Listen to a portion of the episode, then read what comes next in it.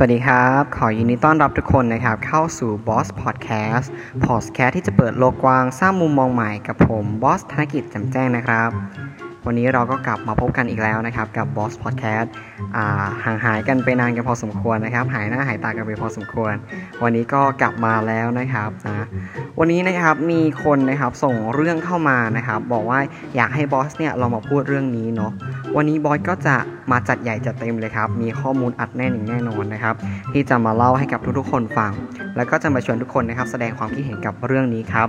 กับหัวข้อที่มีชื่อว่า มหกรรมแตกแยกแลกขนมปี๊บครับผม แน่นอนครับ พอเราพูดถึงมหกรรมแตกแยกแลกขนมปี๊บมีอยู่มหกรรมเดียวครับ ที่วัยเรียนอย่างเราเนี่ยก็น่าจะเคยเจอเนาะน่าจะเคยแบบประสบพบเจอแล้วก็เคยไปร่วมกิจกรรมนี้นะครับ ก็คือกีฬาสีนั่นเองนะ ซึ่งบอสขออนุญาตเกินนำก่อนนะครับว่าบอสเนี่ยไม่ใช่ผู้เชี่ยวชาญเนาะไม่ใช่แบบว่านักวิชาการ แล้วก็ไม่ได้เป็นผู้รู้ลึกรู้จริงอะไรขนาดนั้นนะครับ แต่ว่าก็เป็นคนที่รู้พอๆกับเพื่อนๆนี่แหละ แต่ว่าอยากจะลองมาหาข้อมูล อยากมาแสดงความคิดเห็น แล้วก็ชวนทุกคนนะครับมาพูดคุยกันเนาะวันนี้นะครับก็จะมาพูดถึงเรื่องกีฬาสีนะครับมหากรรมแตกแยกและขนมปี๊บวันนี้ก็จะมาเล่าให้ฟังนะครับ ถ้าเกิดใครมีความคิดเห็นอย่างไรนะครับ ก็คอมเมนต์ไว้ทางด้านล่างได้เลยนะครับนะ อันดับแรกนะครับ ถ้าเกิดเราพูดถึงกีฬาสีเนี่ยเพื่อนๆนึกถึงอะไรครับอ่าลองนึกกันก่อนครับลองนึกกันก่อนอ่าก่อนเข้าสู่บทเรียนในวันนี้นะครับนะ การที่เราพูดถึงกีฬาสีแรก ๆ เลยเราก็ต้องนึกถึงกีฬาใช่ป่ะกีฬาต่างๆนะครับแบบว่าฟุตบอลการวิ่ง เปตอง บาสเกตบอล อะไรอย่างนี้เนาะ ก็พูดถึงกีฬาสีก็นึกถึงกีฬา ถ้าเกิดเราไม่พูดถึงกีฬาล่ะ จะนึกถึงอะไร แน่นอนครับก็ต้องนึกถึงพวกขบวนพาเหรดสแตนด์เชียร์เชียร์ลีดเดอร์เนาะแล้วก็ความอลังการ ความปังต่างๆ รวมถึงการชนะด้วยอ่าน่าสนใจแล้วแค่เปิดหัวข้อมาในวันนี้น่าสนใจแล้วจากที่บอลนะครับได้ไปทำการค้นหาข้อมูลมาเนี่ยไม่ได้มีเว็บไซต์ไหนนะครับ ที่บอกไว้ชัดเจนว่ากีฬาสีเนี่ยเกิดมาตั้งแต่สมัยใดนะครับ แต่ว่าบอสไปสะดุดคอมเมนต์หนึ่งนะครับในกระทู้พันทิปนะครับ อันนี้นะครับต้องขอขอบคุณจากกระทู้พันทิปด้วยเนาะที่มาให้ความรู้เรานะครับนะ ผู้เขียนนะครับเขามีคนตั้งกระทู้นี่แหละว่า มีใครรู้ประวัติความเป็นมาจากกีฬาสีไหมแล้วก็มีผู้รู้นะครับมาคอมเมนต์เอาไว้นะซึ่งในคอมเมนต์นะครับเขาก็จะบอกประมาณว่ากีฬาสีในประเทศไทยนะครับได้รับแนวคิดมาจากการแบ่งนักเรียนใน public school นะครับของประเทศอังกฤษนะครับมีรากฐานมาจากโรงเลี้ยงเด็กกำพร้าเนาะ อันเป็นผลมาจากสงครามครูเสดคือช่วงยุคสมัยนั้นก็จะมีสงครามเกิดขึ้นเนาะ แล้วก็สงครามครูเสดนี่แหละเป็นจุดเริ่มต้นนะครับ เมื่อบรรดาเหล่าอัศวินนะครับไปรบแล้วก็เสียชีวิตในสงครามแล้วเนี่ยรัฐนะครับจึงได้รวบรวมเด็กผู้ชายที่เป็นลูกกำพร้านะครับมาให้บาทหลวงเนาะช่วยเลี้ยง บาทหลวงนะครับก็เลยจัดการเนาะระบบต่างๆเนี่ยให้อยู่รวมกันเป็น house house ก็คือเหมือนเป็นบ้านนะครับนึกถึงแบบแฮร์รี่พอตเตอร์ที่แบบมีกริฟฟินดอร์มีสลิธีรินอะไรเงี้ยจัดเป็น house เป็น house เป็นบ้านเป็นบ้านไปนะครับที่ให้เด็กเนี่ยปกครองกันเอง โดยมีบาทหลวงเป็นผู้ดูแลอยู่ห่างๆ จากการที่เด็กมาอยู่รวมกันแล้วก็มีการมอบหมายให้อาเด็กโต หรือว่าพี่คนโตเนี่ยปกครองเด็กชั้นเล็กๆเนี่ยลงมาเรื่อยๆ ก็คือแบบรุ่นพี่ดูแลรุ่นน้องเนาะเออเมื่อเด็กๆออกจาก Public School แล้วก็ไปทำหน้าที่ปกครองในจักรภพอังกฤษนะครับ ก็ได้ประสบความสำเร็จเลย เพราะว่าได้ประสบการณ์เนาะมาจากการปกครองกันเองในสมัยที่ตัวเองเนี่ยเรียนอยู่ใน Public School เนาะเป็นการประยุกต์ใช้แล้วก็ มันมันก็เหมือนเป็นผลงานดีเด่นของ Public School ไปเลยว่า เป็นการแบบสอนให้เด็กแบบรู้จักการบริหารการจัดการไปเอง นอกจากที่เด็กนะครับจะปกครองกันเองแล้วเนี่ยเอ่อก็ยังมีการจัดการแข่งขันนะครับกีฬาเป็นทีมเป็นทีมไปเนาะโดยให้ส่งตัวแทนของแต่ละ house เนี่ย มาแบบรวมกลุ่มกันเป็นทีม แล้วก็จัดการแข่งขันขึ้นมา เออ ในการแข่งขันกันเองในแต่ละ house เนี่ย มันก็จะมีเสื้อของแต่ละ house แบบว่าเป็นเหมือนเสื้อทีมอะไรเงี้ยที่แบบมีสีแตกต่างกันออกไปเนาะ นอกจากที่เด็กนะครับจะปกครองกันเองใน Public School แล้วเนี่ย ก็ยังมีการจัดให้นักเรียนนะครับ มาแข่งขันกันเออแข่งขันกีฬากันในแต่ละ house แต่ละ house เนี้ยแบบว่ารวมกลุ่มรวมทีมกันมาแข่งขัน แล้วก็ใครที่ชนะเนี่ยก็จะได้เป็นตัวแทนของโรงเรียนเนี่ยไปแข่งในระดับโรงเรียนต่อไปอ่าจุดเริ่มต้นก็เริ่มมาจากตรงนี้แหละครับ แล้วประเทศไทยล่ะ ประเทศไทยเนี่ยไปเอาวัฒนธรรมแบบนี้เข้ามาใช้ตั้งแต่สมัยไหนนะครับนะซึ่งก็มีผู้รู้นะฮะให้ความรู้มานะครับเขาบอกว่าในสมัยรัชกาลที่5นะครับมีการส่งเสริมให้นักเรียนเนี่ยไปเรียนวิชาครูจากประเทศอังกฤษเนาะเพื่อที่จะได้กลับมาแล้วก็มาสอนเด็กนักเรียนในไทยนะครับ โดยในเบื้องต้นนะครับก็ได้ถูกส่งเข้าไปใน Public School นะครับพอจบแล้วเนี่ยก็ไปต่อในระดับมหาวิทยาลัยต่อเนาะเมื่อจบการศึกษาแล้วก็กลับมารับราชการในเมืองไทยเนี่ยหลายท่านก็ได้นำระบบการจัดการแบบ House ของ Public School เนี่ยมาใช้ในประเทศไทยด้วย แต่ก็คือไม่ได้เอามาทั้งหมดนะครับแบบมีการเอามา adapt เนาะเพราะว่าระบบโรงเรียนในประเทศไทยเนี่ยเป็นระบบโรงเรียนแบบ ไปกลับอะเออไปเช้าเย็นกลับอะไรอย่างงี้เนาะไม่ได้แบบว่าไปนอนประจำเหมือนกับ Public School นะครับในข้างต้นเนี่ยไม่พบนะครับหลักฐานชัดเจนว่ามีการแบ่งแยกนักเรียนเป็นคณะคณะหรือว่าคณะสีตั้งแต่ตอนไหนเนาะแต่พบหลักฐานนะครับว่ามีการส่งนักกีฬาเนี่ยเข้าร่วมการแข่งขันระหว่างโรงเรียนนะครับ โดยเฉพาะฟุตบอลออกมา ตั้งแต่ปลายรัชกาลที่5อ่า พอในเวลาต่อมานะครับมีรัฐมนตรีว่าการกระทรวงศึกษาธิการเนี่ยมาพบนะครับบันทึกของโรงเรียนยุพราชวิทยาลัย ว่ามีการจัดให้โรงเรียนของมัธยมนะครับกระทรวงศึกษาธิการ จัดแบ่งนักเรียนนะครับทุกระดับชั้นเนาะมากระจายกระจายกันนะครับคละเข้าเป็นคณะต่างๆนะครับมีชื่อเรียกที่แตกต่างกันออกไป แต่ละคณะนะครับจะมีพี่คนโตเนี่ยเป็นคนทำหน้าที่ปกครองน้องคนเล็กในคณะ แล้วต่อมาเนี่ยก็มีการกำหนดชื่อคณะแล้วก็ชื่อสีแล้วก็สัญลักษณ์ต่างๆ มาด้วยนะครับนะ และอันนี้นะครับก็คือที่มาเนาะว่า เอ๊ะการแบ่งคณะการแบ่งสีอะไรอย่างเงี้ยเริ่มมาตั้งแต่สมัยไหนนะครับ ก็น่าจะมาช่วงประมาณรัชกาลที่ 5 อะไรประมาณนี้นะครับ แล้วพอเราพูดถึงประวัติกันแล้วเนี่ยเราต้องมานึกถึงประโยชน์กันบ้างว่า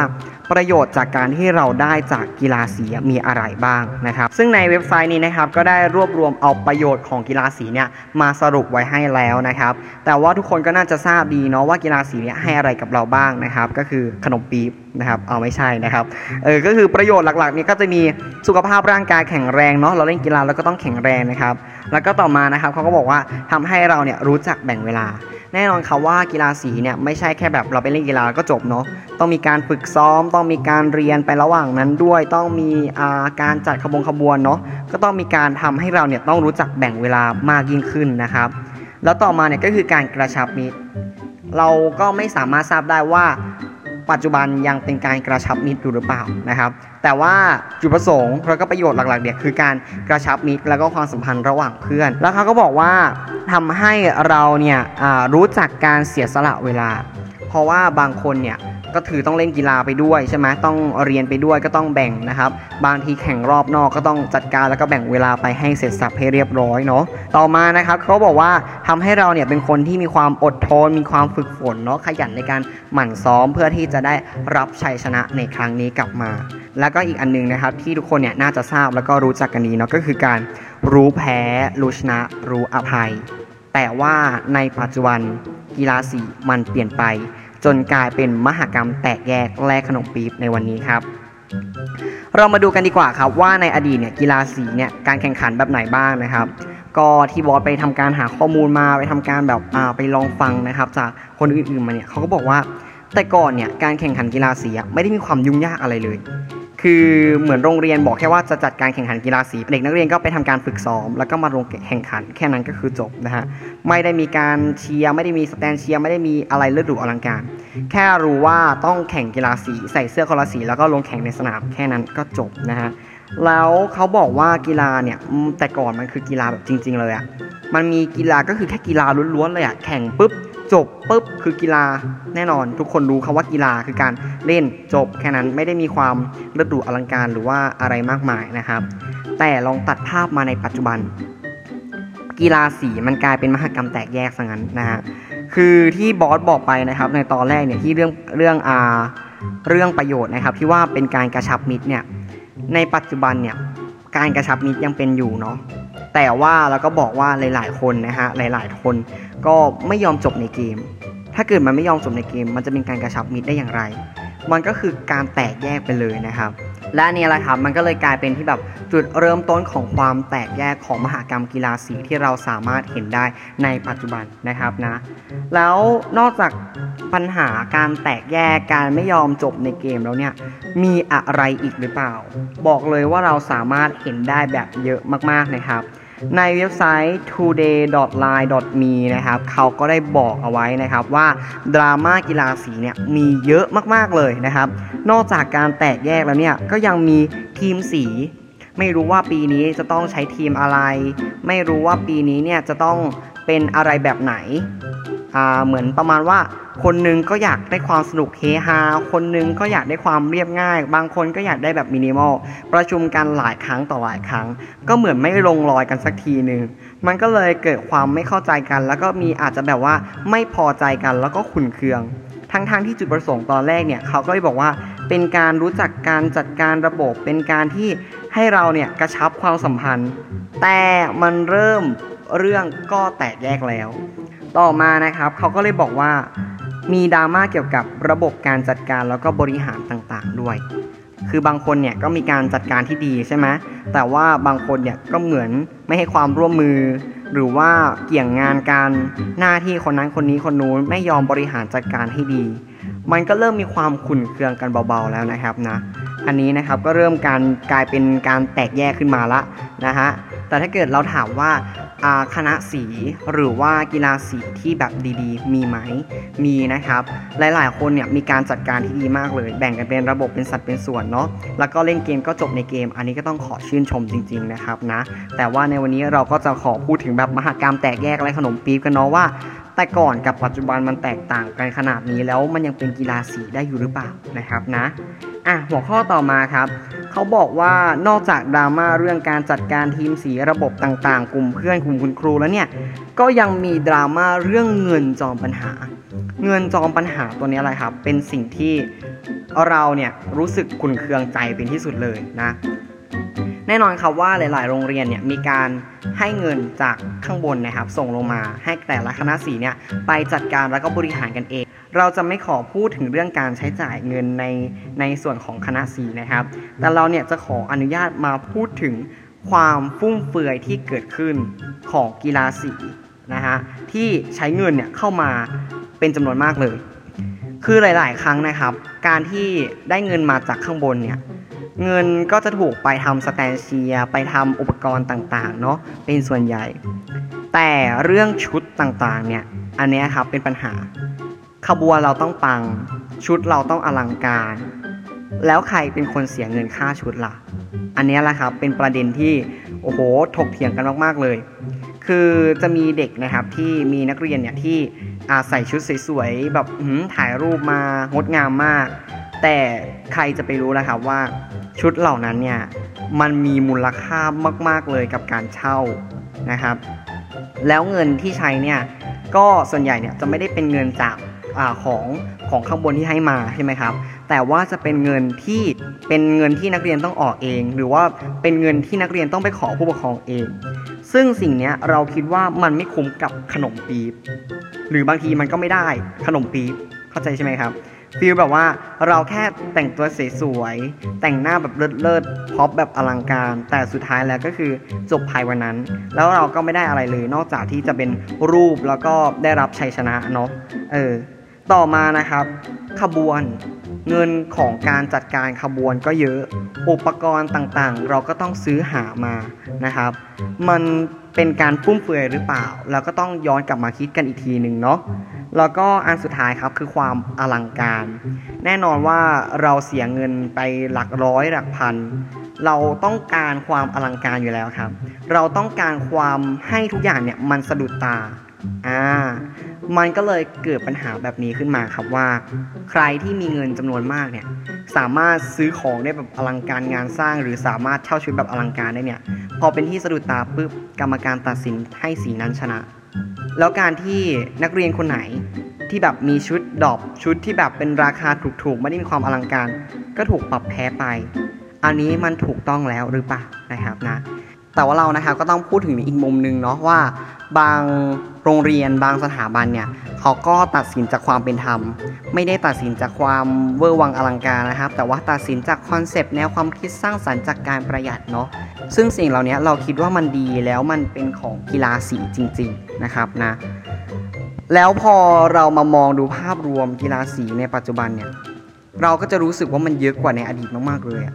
ในอดีตมันมีแค่การแข่งกีฬาสีลงสนาม ใส่เสื้อคนละสี แข่งกันเสร็จปุ๊บจบ แต่ว่าในปัจจุบันมีอะไรอะมีชุดมีขบวน มีความอลังการ มีขบวนพาเหรด มีสแตนเชียมีเชียร์ลีดเดอร์ทุกอย่างนะครับ ในตอนนี้มันดูเยอะแล้วก็ดูอลังการมากๆเลย มันก็เลยเป็นกีฬาสีอยู่หรือเปล่า อันนี้คือคำถามแรกนะครับคำถามต่อมาคือ แล้วกีฬาอยู่ตรงส่วนไหน หลายๆ คนก็จะบอกว่ากีฬามันต้องแข่งอยู่แล้วมันเป็นกีฬาสี แต่ทุกคนลองดูนะครับว่า ตอนนี้เนี่ยกีฬาเนี่ยเป็น background หรือว่าเป็นตัวเด่น เพราะจากที่เราลองพูดมาทั้งหมดเนี่ยกีฬาส่วนน้อยมากๆเลยนะครับ เหมือนกับกีฬาครับเป็นฐาน แล้วก็ให้